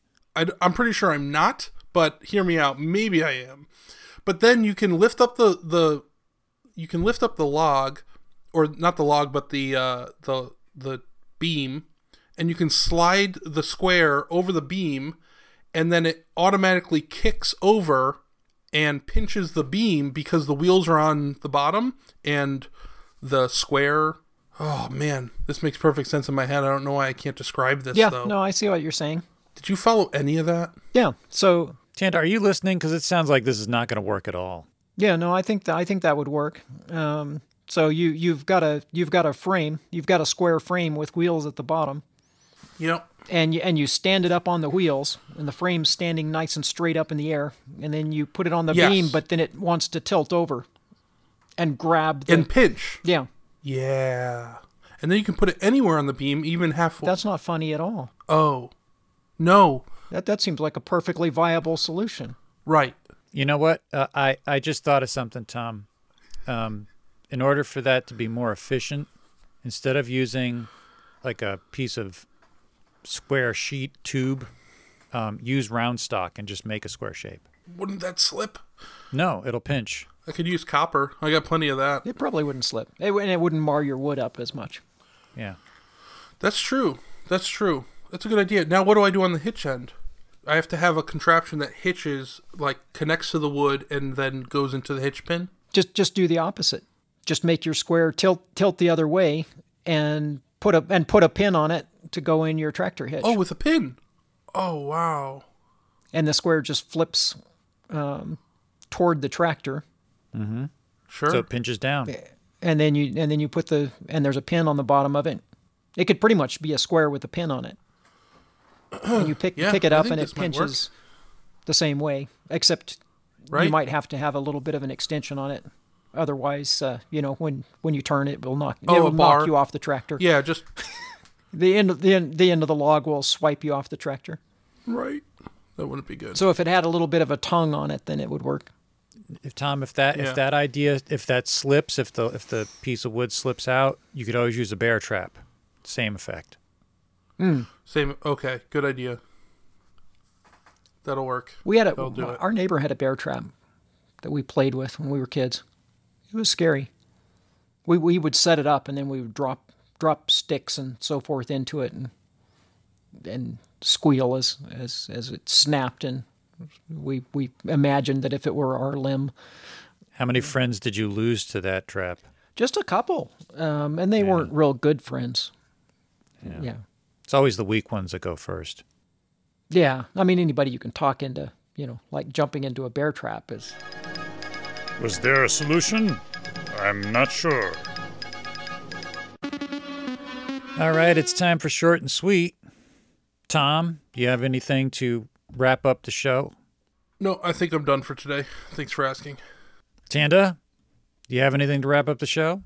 Um, I would say that if you're if you're looking at improving your storytelling, at least like actually standing up and talking to people storytelling, that uh, uh, Toastmasters is something worth looking into. It's not, you know, most people think it's like these like stodgy old folks, uh, you know, sitting around, you know, telling telling dry stories, but it, it can be a lot of fun. There's an improv element, and there are contests for for humorous storytelling and so forth. But it's uh, kind of an enjoyable sideline to improve your storytelling abilities. Toastmasters is not a sponsored part of this podcast. And I don't recommend it. I don't recommend them. Well, my short and sweet is right after last week's episode, I ordered a 3D printer, and it showed up. Woohoo! It showed up today. Good work, Tom. Very excited. Yes, your your incessant badgering forced my hand, so Yes. it was very effective. Plus, plus, you know, I actually wanted one. So it's uh, it's right now. I, I managed to open the box before the podcast, but it's it's not out of the box. And uh, they sent me the wrong plug. They sent me a plug for Europe. I'm I'm almost positive it doesn't fit what I have, so I have to go find a a suitable plug. And um, I have to build a table for it to sit on, and I'm halfway done with it. So it might even be like another two days before I actually get this thing running. The suspense is killing me. I think that's one of the things with with getting a good deal or coming upon something kind of unexpected or you've been thinking about for a long time and you finally pull the trigger and then you have this intermediate step of having to make space for it or make a place for it or build infrastructure to support it, which is always kind of a letdown after it comes in. Oh, I forgot to mention, I did get a deal on this uh, on, on the printer. Uh, everybody, I mean, I think it retails for like between 650 and 630 somewhere around there. Most websites have it for 595 and creality had it on sale for st patrick's day for 555 but then there was tax and that brought it back up to 600 bucks which i was not a fan of. So i did a deep dive and of all places i found a flash sale on banggood and i've never ordered from them before but i ended up finding it for $530, free shipping, no tax. And on top of that, I guess because it was my first order, they gave me a free gift. I got a dust and gas mask for the shop. So, like a breather. Uh, $25 value, free. So, I look at that as like, you know, an extra bonus. Uh, so, yeah, I got an awesome deal, brand new. That's it. That's all I got. Very cool. Thank you for listening to this episode of Maker Skills. If you should need more skill information, you can find us on Instagram at maker.skills. You can also email us at makerskillspodcast at gmail.com. You can find me at PJ Galati, son of the junk hunter, on Instagram and YouTube. You can find Tanda at Tanda Madison on Instagram, and you can find Tom at Infinite Craftsman on Instagram. We welcome any comments. Please leave us five star reviews on Apple so that we can make more skill madness come your way. See you next time.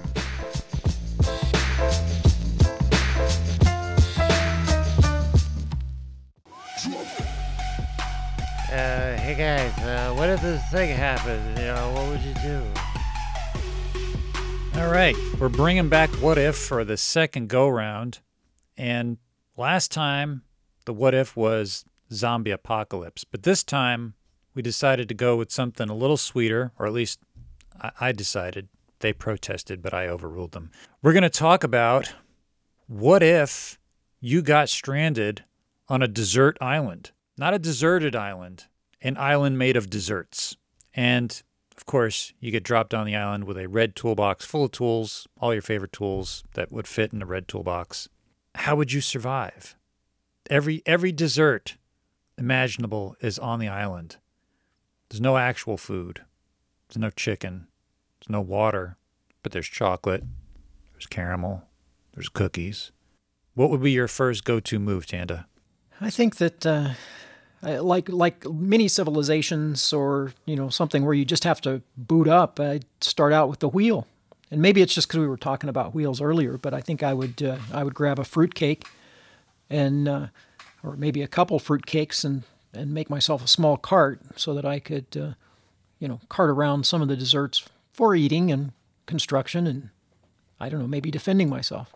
What are you making the cart out of besides um, fruit wheels?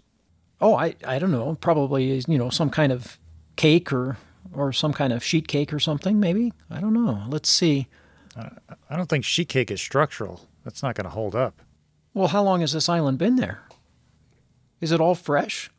Well, yeah, everything is fresh, but I'm saying like, you know, if you attach wheels to sheet cake, the sheet cake is just going to crumble. Well, I I could attach a. Uh, I could pour something on the sheet cake. That would work. I just pour something over it. I could I could melt down some uh, hard candy, pour it into the sheet cake, then let it solidify again, and then I would have like a trailer of sheet cake and candy. I mean, the hard candy definitely could work. I mean, I I think if I was going to try to do what you're doing, I'd get like some some licorice and weave the licorice together and then pour the hard candy over the licorice. That that might be a little more stable than cake. Cake is mostly air. Well, I didn't know we had licorice. I didn't even see the licorice. It's an island full of desserts. Is it black licorice or is it red licorice? We have every flavor licorice. It's desserts. Hmm. There's all every candy imaginable, all the desserts. It's, imagine like Halloween. It's everything that's everything is there. Reese's peanut butter cups, not sponsored. Candy corn? Yeah, oh yeah, yeah. And I wouldn't recommend it. I wouldn't recommend it though. Well, all right, PJ, you seem to have a thorough inventory of the candy on on the island. What's your first move?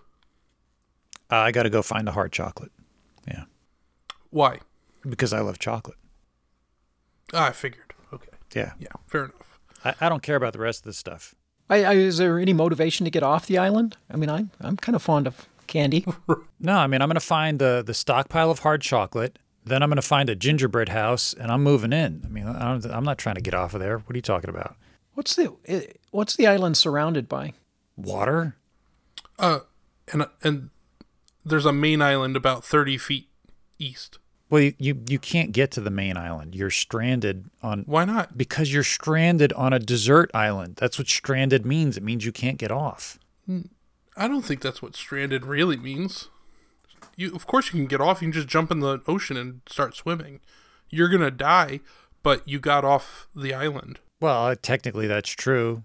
Yeah, But you can swim faster if you're all hopped up on candy. Yeah, that's true. Yeah, True? yeah. If you had a lot of sugar in your system, you definitely get out farther before the sugar coma sets in and your muscles lock up.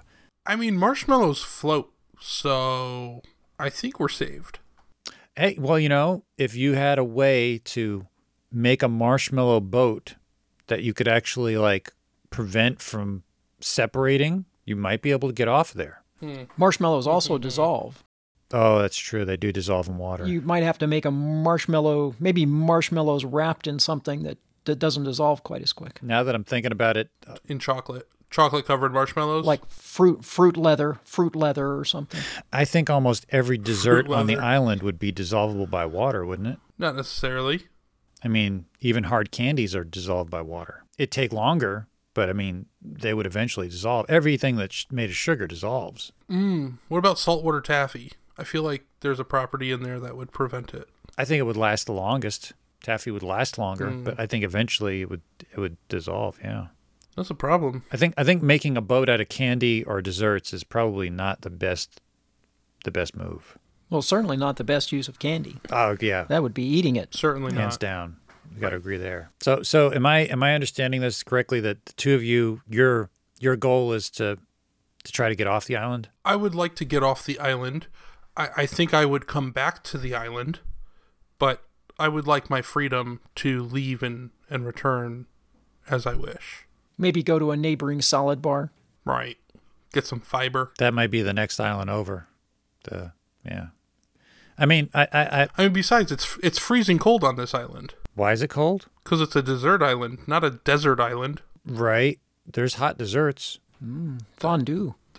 I mean, I would make the argument that this isn't a colder climate. I don't think desserts are going to last in a desert island environment. Well, I mean, there could be a cold section of the island and then a hot section. I mean, look at like the the chocolate lava cakes. I mean, those are going to be hot. Well, if you're just gonna make stuff up, what's the point of doing this? I'm not make. I, There are very cold. There are very cold deserts. I was very clear in saying that this is a desert island. There, every dessert known to man was on this island. That includes the hot desserts. Are there sternos? I don't know how they're hot in this clo- cold climate, Geo geothermal heating. I mean, there's like a pool of hot chocolate. dude. If it's hot, if this is a, if you're trying to tell me this is the equivalent of a de- desert island No, and it's a desert island, then all the chocolate is melted, and you can't even get your chocolate. look, half the island is cold, the other half is hot. So you got all the cold desserts on one side and all the hot desserts on the other side, and the candy is I don't know somewhere in the middle.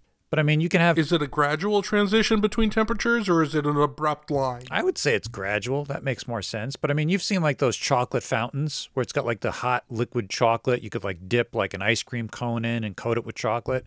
That's hot. All right, hold on. Let me back up. I'm- I'm But you have to run from one side of the island to the other. Yeah. yeah. The only island I know that can do that is like North America, and at that point they call it a continent. So, how big is this island? It's big enough. Is it normal sized desserts or is it really big desserts? Both. Both.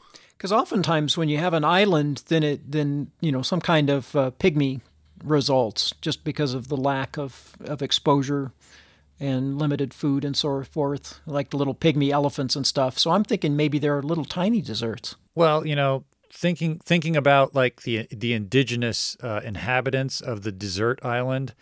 Uh, after I secured all the hard chocolate and found a gingerbread house, I'd probably go looking for Lady Godiva, you know, because I'm going to be a little lonely, and uh, she's not wearing any clothes, so she might be a little. I thought we were alone. I thought we were alone on this. I never desert said we were alone. I said you were Desert stranded. island. No, he didn't say he didn't say it was deserted. I said it was a desert island. What? You were stranded on a desert island. I never said there weren't people there. in the desert or not in the desert.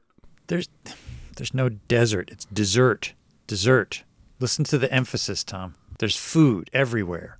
Okay. There's no sand, okay? Who made the food? The the beach is made of jelly beans. Ooh, that's interesting. That's sticky. Yeah, Cam. Are there licorice jelly beans in this beach of jelly beans? There's every jelly bean known to man. even the nasty vomit ones from Jelly Belly. Yeah, those too. Nobody wants those. Why do they have to ruin things? Probably where they all wound up. Now that I think about it, nobody would eat them. Could be. I had some. I, I bought some Bertie Bott's, and they and they tasted like as advertised. Yeah, every fav- every flavor bean. I, I actually I saw that at my discount store the other day, and I picked it up and looked at it, and the first flavor I saw was dirt. It- I'm not kidding, dirt, and then right next to it was earwax. I'm like, who wants these? Who's eating these jelly beans? This is disgusting. It's like, oh You- no, There is an audience for everyone. Huge Harry Potter fans. yeah, And they probably the dirt ones probably came off the beach of some desert island most likely, or, or most likely. desert island. But if it was a dirt Sir. desert island, it might not have had any sand. So, so um, getting back to um, since you guys are just totally not even trying. I, I, after I found Lady Godiva, I would find a, a priest or a shaman, and um, you know we'd get married. Definitely. Well, you you would would get married to a priest or a shaman? No, to Lady Godiva. well, Lady Godiva was. I want I want the priest or the Oh. shaman to marry me and Lady Godiva. I mean, I don't know if you've seen her, but she's a hot blonde on a horse, not wearing nothing. So I mean, you know, unless there's some other chocolate goddess. So goddess, she's wearing everything? There's a horse. there is a horse. Yeah. I'm not eating any more of those jelly beans off the beach. I mean, I'm not eating the jelly beans. Not after the horse. Not me. No. If there's a horse, I'm I'm staying away from anything I'm picking up on this island. This one tastes like horse and grape. Ugh. That's why I stick to the hard chocolate. There's no mystery there. Yeah, but it's melted. We've covered this. No, no, no. That's the hot chocolate. I'm talking about the hard chocolate that's not melted. Yeah, you're confusing it's it with hot. the chocolate that you dip the ice cream in that you've run with Oh, from I the other from the I other side the of the island is- Yeah, you have to run Got across it. the island Got with it. the ice cream and then dip it in the chocolate. All right. I have a question. Is the hot chocolate on the hot side or the cold side of the island? The hot side, obviously. Why would you drink hot chocolate on the hot side of the island? Well, that's where it exists. If you want to drink it when it, you're, you're you're cold, you would have to carry it over there. I mean, Or just go to the hot side of the island when you're cold, I mean, realistically, negating the need for hot chocolate. I think this is falling apart underneath you. I think you could probably make like a really long slide out of licorice and like coat it with the hot chocolate. So maybe you could get something hot and then slide over to the cold side. That's possible. That's possible. D- just make sure you use red licorice for obvious reasons. You you use red licorice with ch- hot chocolate? Because you like the black licorice. Oh, I didn't. I didn't have any. I didn't have any follow up to my statement. I just said things. Oh, oh. I would I would prefer chocolate licorice to go with the hot chocolate slidiness. Chocolate licorice. It's not even licorice then. Oh, there's all kinds of licorice. Yes, it is. Chocolate Twizzlers. It's like the best. When I when I was growing up, my neighbor worked at the licorice factory, and uh, and he would bring bags of rejected licorice of all flavors. Rejected. Rejected, Rejected. licorice. How do you how do you reject? Like, what is the failure criteria for licorice? Well, it was It's black licorice. it, it was it's black licorice. No, if, if, if, it, if it would burn on the ends, the things that cut the licorice apart would sometimes burn the little ends where it's like snipped from being a one huge length of licorice, and sometimes it was just the packaging was misprinted, or was you know the printing was half cut off. I, I want to know who is who who prefers the black licorice that tastes like shoe leather. I, that's that's Oh, I like the black licorice that tastes like black licorice. I'm a, I'm actually a big fan of black licorice. The black licorice that tastes like shoe leather is no good. It needs to taste like black I was- licorice. Ugh. Nah. Yeah, it's fantastic. I'm only making fun of it because people like to make fun of it, but black licorice is the only true licorice. Red licorice is candy. It's not licorice. This explains a lot about you, Tom. I would have to agree um, with Tom. Uh, Facts. I'm a- I- I- Facts. black oh licorice. my god. No, that stuff is terrible. That's like Now listen, you can have a Twizzler in any color you want. That's fine. It's a candy, but it's not licorice. I I will agree with you there. That's like almond almond milk. I will agree with you It's there. not milk. Just just the same. I because because see, I agree with you on that note because in my opinion, chocolate is not candy. Chocolate is chocolate. Candy is something where like you're adding in sugar and all their kinds of sweeteners like hard candy or like Milky Ways or something. Chocolate comes out of the ground. Pop quiz hot shot. What is white chocolate? That's not chocolate. You're correct. It's confectionery. It's it's candy. Yeah. It's not chocolate at all. No, I don't I don't eat that garbage. Yeah. But you but you eat red licorice. Proving my argument about licorice. Oh no, I agree with you about the licorice. I do. I think Twizzlers is indeed candy, and the chocolate Twizzlers is chocolate candy, chocolate flavored candy. Uh, but but yeah, uh, chocolate to me is a food group. That's that's not candy. You can get a chocolate bar, like if you have it, if it's mixed with like nougat and nuts and caramel, that is candy. But if you just have a solid chocolate bar, that's a food. Hold on. Are we still on the island? I'm on the island. No, we voted Tom off the island. Oh, thank goodness. Him and Lady Godiva because they don't eat black licorice. Oh yeah, that's right. I'm I'm about to get. Uh, well, you know what? You you can come back on Tom for my wedding to Lady Godiva. Okay. I'll bring I'll bring an empty box of chocolates. That's just a box. I don't want to be insensitive. That's what that's that is that called a box. Listen, don't don't judge my gift giving. That's rude. I mean, that would be a great gift if you were giving it to like a cat or or a small child because they love boxes. And chocolate's not good for 'em. Well, That's true. I'll just fill up the box as I walk towards the wedding. It better not be full of jelly beans. What would be the drink of choice on this island? Milk? Is milk a dessert? Milk's Would it not be a allowed on the island? I mean, I mean, maybe I guess chocolate milk could be considered a dessert. Leche? Leche, Spanish Rice Spanish milk? milk. dulce, Well, yeah, dulce de uh, leche. I mean, that's candy. Yeah. I mean, it it's candy. Leche is just milk in Spanish. Uh, I don't know if you. Dulce, dulce, dulce de leche. No, I know, but what's that that rice that rice milk drink? That's chocolate milk. candied milk, caramel. I don't know what. Well, caramel is. You can have liquid caramel. Um, I'm trying to think of what what liquid would constitute a dessert that you could drink. That's a good question. I mean, Jello on the hot side of the island? no Jello. You can't drink Jello. Oh yes, I can. Jello because there's no refrigerators on the island?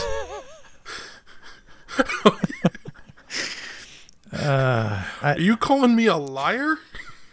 I, you know what? I just I saw this meme the other day, and it was a guy came a guy came to um, a, a, a costume party, and he says, "What are you supposed to be?" And he says, "I'm a harp." And he goes, "No, you're way too small for that." And he says, "Are you calling me a liar?" Oh God, oh, man, so bad. That's so bad. I know. I, are we all um, on the same island? Because I want to be on a separate island. How many desert islands do you think there are, Tom? I'm really hoping for at least two. No, there's one.